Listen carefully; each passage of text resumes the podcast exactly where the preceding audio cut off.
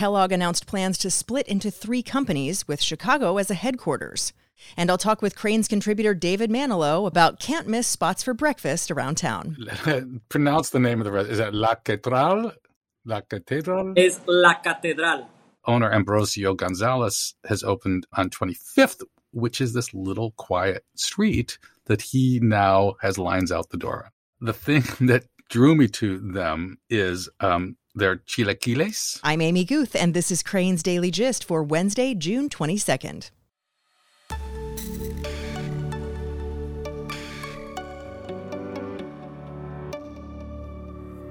When it comes to a professional like your doctor or lawyer, you want someone who knows you well.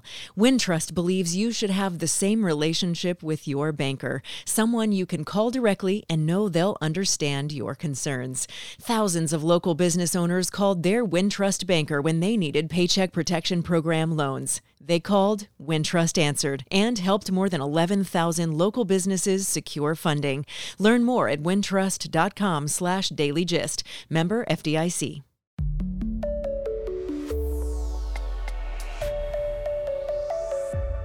David Manilow is back for our weekly conversation about the business of food and challenges of working in the service industry. And this week, we are talking about breakfast. I'm excited about this, David, because breakfast is well, it's the best meal of the day. I am a big breakfast fan. Well, you know, I make breakfast at home mostly. But so when I go out, I really like to find places that serve things that I can't make at home because Chicago, huge brunch town, and a lot of the brunches are, you know, regular dinner restaurants that also open on the weekend. But there are several restaurants that are open for breakfast all week long, or you know, six out of seven days, for instance, that are great. And the I realized so I was kind of like thinking through this, and I realized the place I've probably gone to most for breakfast is really a well-known dinner spot, but that's open for breakfast always. And it was, you know, the chef's been nominated for James Beard Award, et cetera, and that is Lula Cafe in Logan Square. Oh, I thought you were going to say Kasama again. I do love I know Kasama. You're also. a fan. I do love Kasama, but I've been to Lula many, many times, and I've been there predominantly for breakfast. And the thing that I used to get there and still get there is whenever they have fish and eggs on the menu. Curious. Because I so trust them and learn something every time I go there. Jason Hammel is the chef. You know, they'll have trout and eggs. Lately, they have have had soft shell crab on the menu just for a brunch. This is all for breakfast. And um, they were kind of the original farm to table organic place. And, you know, they're still going strong. And a lot of people just know it for dinner or for lunch. I go there for breakfast. Hmm fish and eggs. I, I, I thought you were going to go to like smoked salmon because that's the fish we associate with breakfast. A hundred percent, and uh, there are lots of there's a lox and bagels you can find, but they they, they always do a, an interesting twist, and, and it's always a, a, pleasure to be there. On a completely different side in Lincoln Park, there's Batter and Berries. I don't know if you've ever been to Batter and Berries. I have not. Batter and Berries is uh, known for their French toast flight. A flight a flight of French toast. You can get these individual if you want. Uh, they have uh, blueberry, strawberry, lemon, or caramel, and all of the batter. So this the blueberry French toast, they're making blueberry batter as well. So it's really interesting. So it's a very, it's a it's a very savory um, and sweet dish, I think, all at once. Um, they also have a sweet potato waffle, which is stuffed with pieces of fried chicken and then topped fried chicken. Wow. So it's kind of chicken and waffle, but they jazz it up a little bit. And and it's black owned, line out the door almost every day you drive by or walk by. And it's been there for several years now, and it's very, very popular. And they're they're doing some interesting uh, interesting dishes. I like the idea of the the twist on the the waffle, a sweet potato. Sweet potato is possibly my favorite food in the world. That sounds delicious. I do love sweet potatoes, and uh, my wife and I kind of have a little ongoing battle. But I'm a sweet potato guy, and she's a baked potato girl, mm. so we always have to try to figure out how to make that work.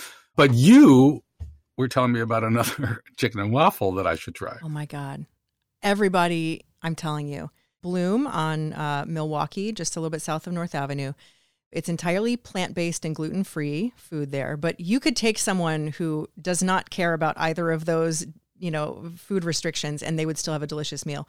They have a brunch menu that is very delicious, but they have a chicken and waffles dish that is entirely gluten free. And instead of the chicken, it's a, a maitake mushroom mm. that's battered and fried that is very delicious, but it has this like hot pepper, butter, and delicious spicy syrup. It is, I've only eaten it once, but I have sent many people to go eat it because it's very, very good. Well, I think you've just sent me, so I am going to definitely go and check that out because it sounds great. And I don't, you know, I don't have chicken and waffle that often, but when I do have it, it's it's usually memorable. The next place is, and I used to go there all the time, and I still go there every once in a while. Is Tre Kronor?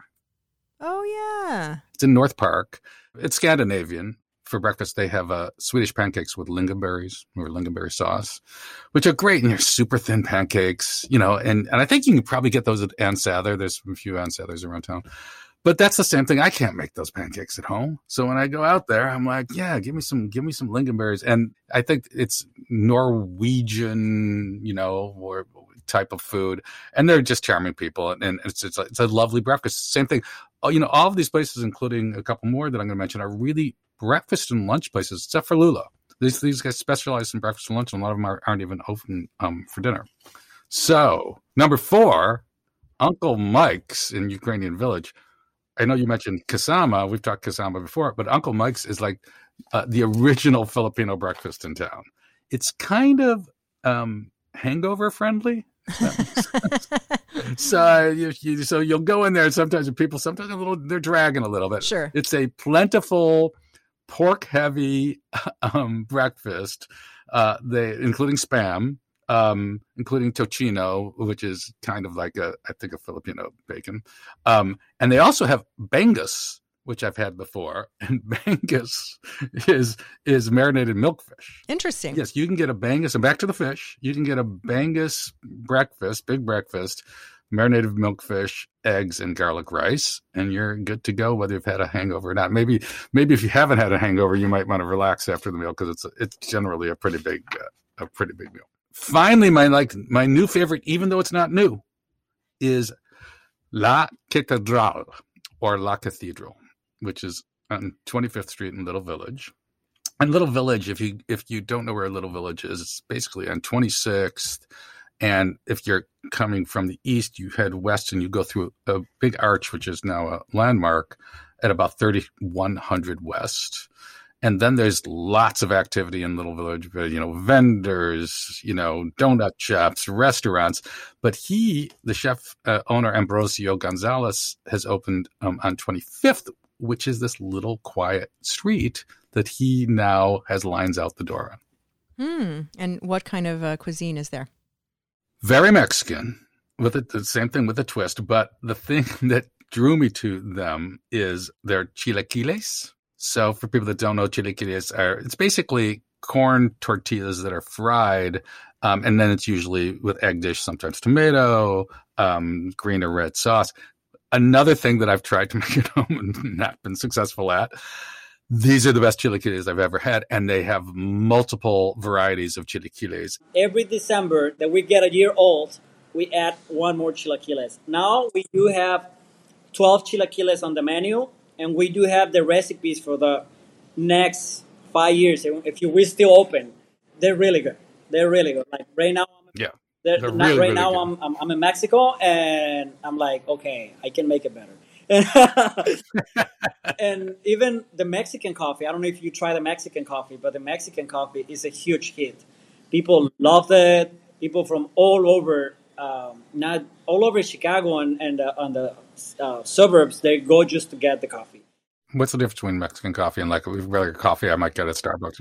The Mexican coffee is made with um, cinnamon tea. Like you have to do uh, boil the cinnamon, and it's brown sugar and coffee. Hmm the secret I'm not gonna tell you what's the secret, but it's a secret. no, I mean I, I think just the secret is to make it the same way all the time. And I know it, it costs a lot of money to do it some sometimes uh, now with the prices they're skyrocketing. Um, it, it, costs a lot of money. Like the way we do the chilaquiles, that we have to do each one on a new clean pot all the time. You know, 50 pots, like all the time clean for them. We need a dishwasher just for that. We need to make sure that each chilaquiles doesn't taste like if you get green chilaquiles, it's not gonna have a little of the red salsa that they just made. Right. So that's another thing that we have to make sure. We have to try the tortillas all the time that they're not soggy, that they're I mean the, the to make sure that the chilaquiles taste the same way since we open, we spend a lot of money on changing the oil on the fryer. So we just not let the oil get dark and see if we can make it work. It just doesn't work. And he's just a really super interesting guy that had been in the restaurant business and failed, worked for other places, and then opened this place and was having all kinds of trouble. And now it's such a hit that they do something really unique. You can't get a reservation and you can't walk in. Hmm. The only way you can go there is if you sign up for a table online and they will then text you when your table is ready. But you have no idea how far in advance you've just signed up. You do actually, because it's very smart. It's very smart. So you sign up and it will show you how many people are ahead of you. Mm, okay. If you're 15 minutes away and you sign up and you say, oh, there's, you know, a dozen people ahead of me, you have a general idea. And then they'll text you. And then when you come in, they'll ask your name at the door. They're very, very pleasant. And then you say uh, your name and, and they walk you right to your table. It's no signing up, waiting outside. The, the reason I noticed La Catedral is because – when I've spent time in Little Village in the last year or so, I don't usually come back. I am coming from the east. I don't usually come back from 26th going east. I go to the side street, so I go on 25th. Every time I drove down 25th, there's a line out the door. I didn't know what it was. Mm. I hmm. literally didn't. I didn't know if it was a club, and I'm talking about Wednesdays at 8:30 or Thursdays at 10. You know, it was just a line out the door. Wow. So I pulled over and saw the sign and looked it up, and it says right on the website, "This is how you get a table." And I had like a fantastic experience. And then I, I talked to Chef Gonzalez, and he was charming and great and fascinating. So clearly he's doing something right if he's got a line on a Wednesday afternoon. Yeah, he's a, line on a Wednesday morning.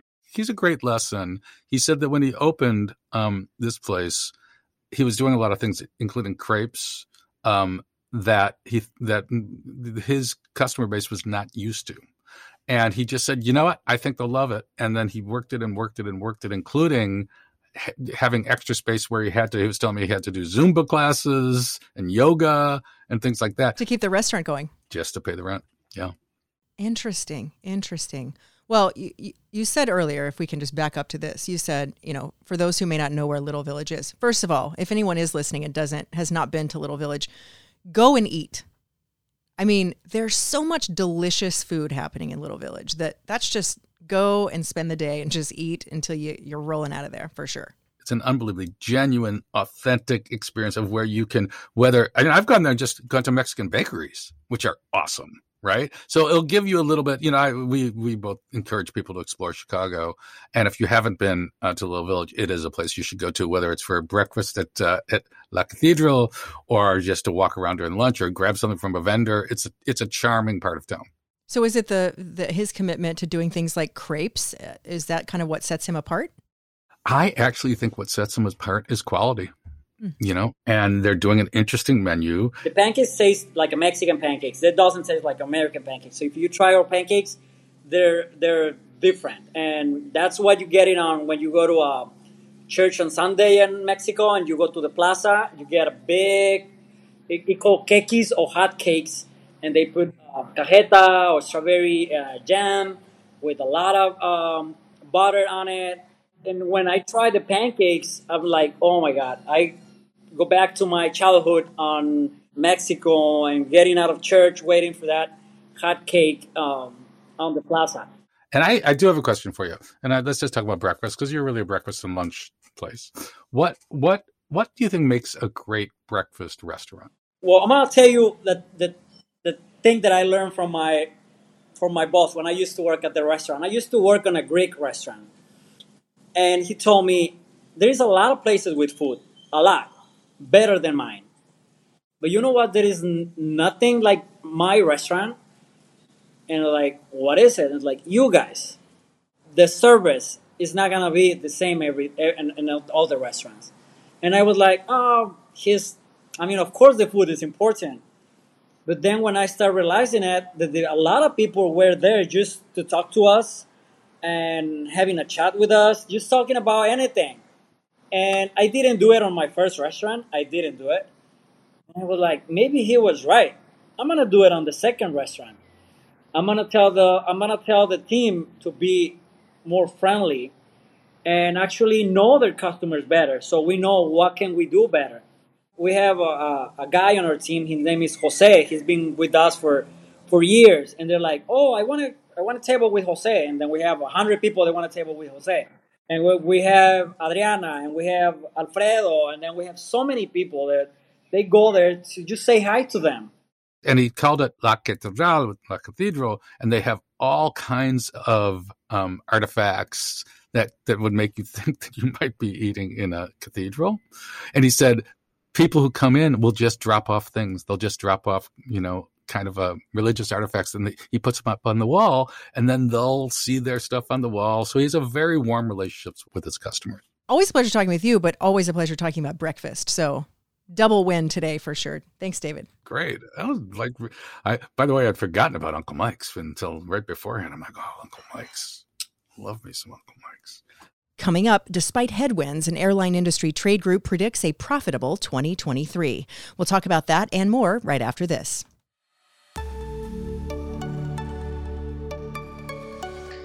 Here's a great way to stay in touch with Crain's Daily Gist. Subscribe to the Crain's Morning 10. It's our daily newsletter featuring the 10 biggest stories of the day. To subscribe, visit chicagobusiness.com slash morning 10.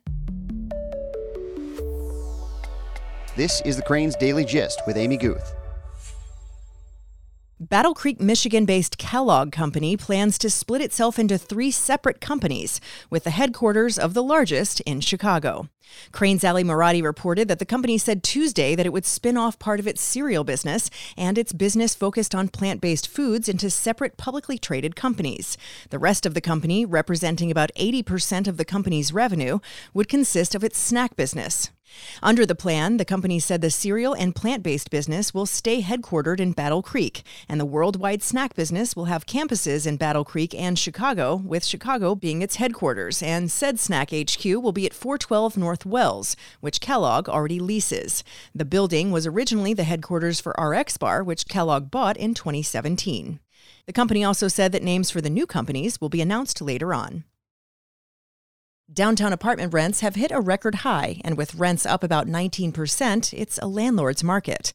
Crain's Alby Gallun reported that the net rent at high end or Class A apartment buildings hit an all time high of 355 per square foot in the first quarter, up 19.1% from a year prior, according to the Chicago office of Integra Realty Resources, a consulting and appraisal firm.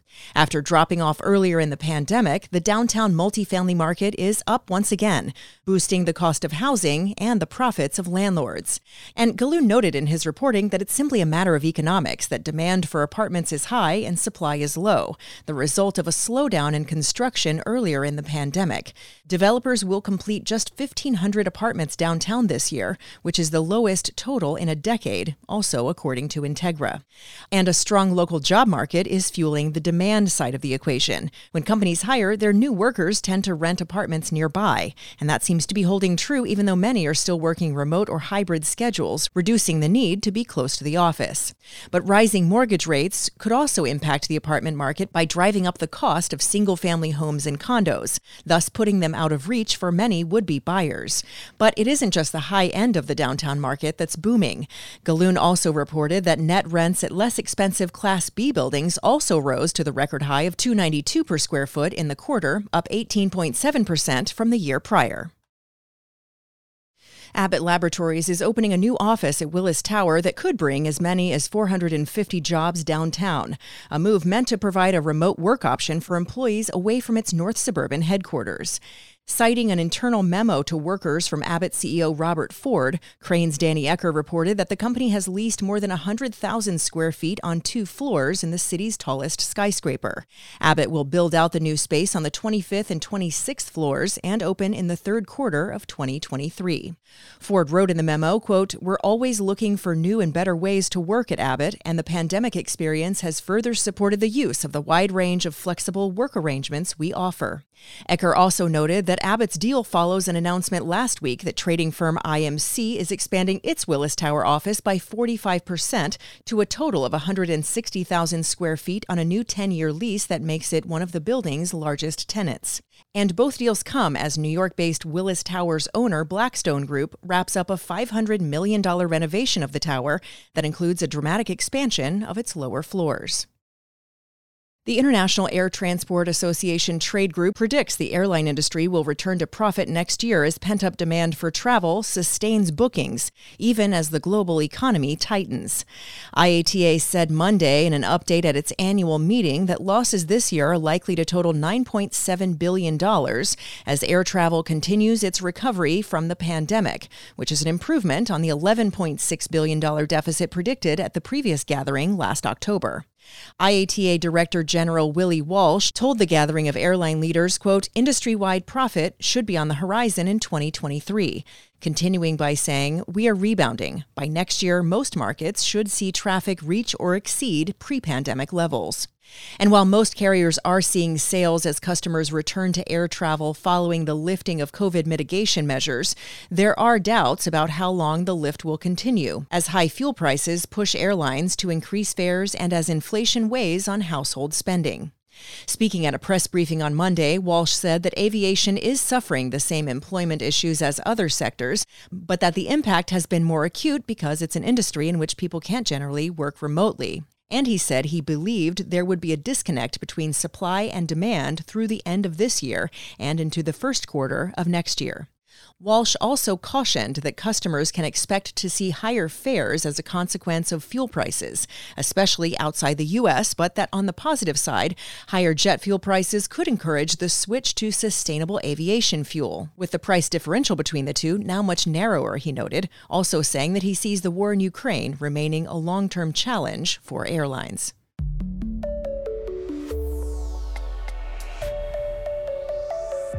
That's Crain's Daily Gist for now. Check in on our continuous newsfeed at chicagobusiness.com. Thanks so much to today's guest, Crain's contributor, David Manilow. You can follow all of our conversations on Apple Podcasts, Spotify, or wherever you like to get your audio on demand. Don't forget to subscribe and please rate and review Crain's Daily Gist. Our show is produced by Todd Manley at Earsight Studios. I'm Amy Guth. Thanks so much for listening, and I'll meet you right back here next time.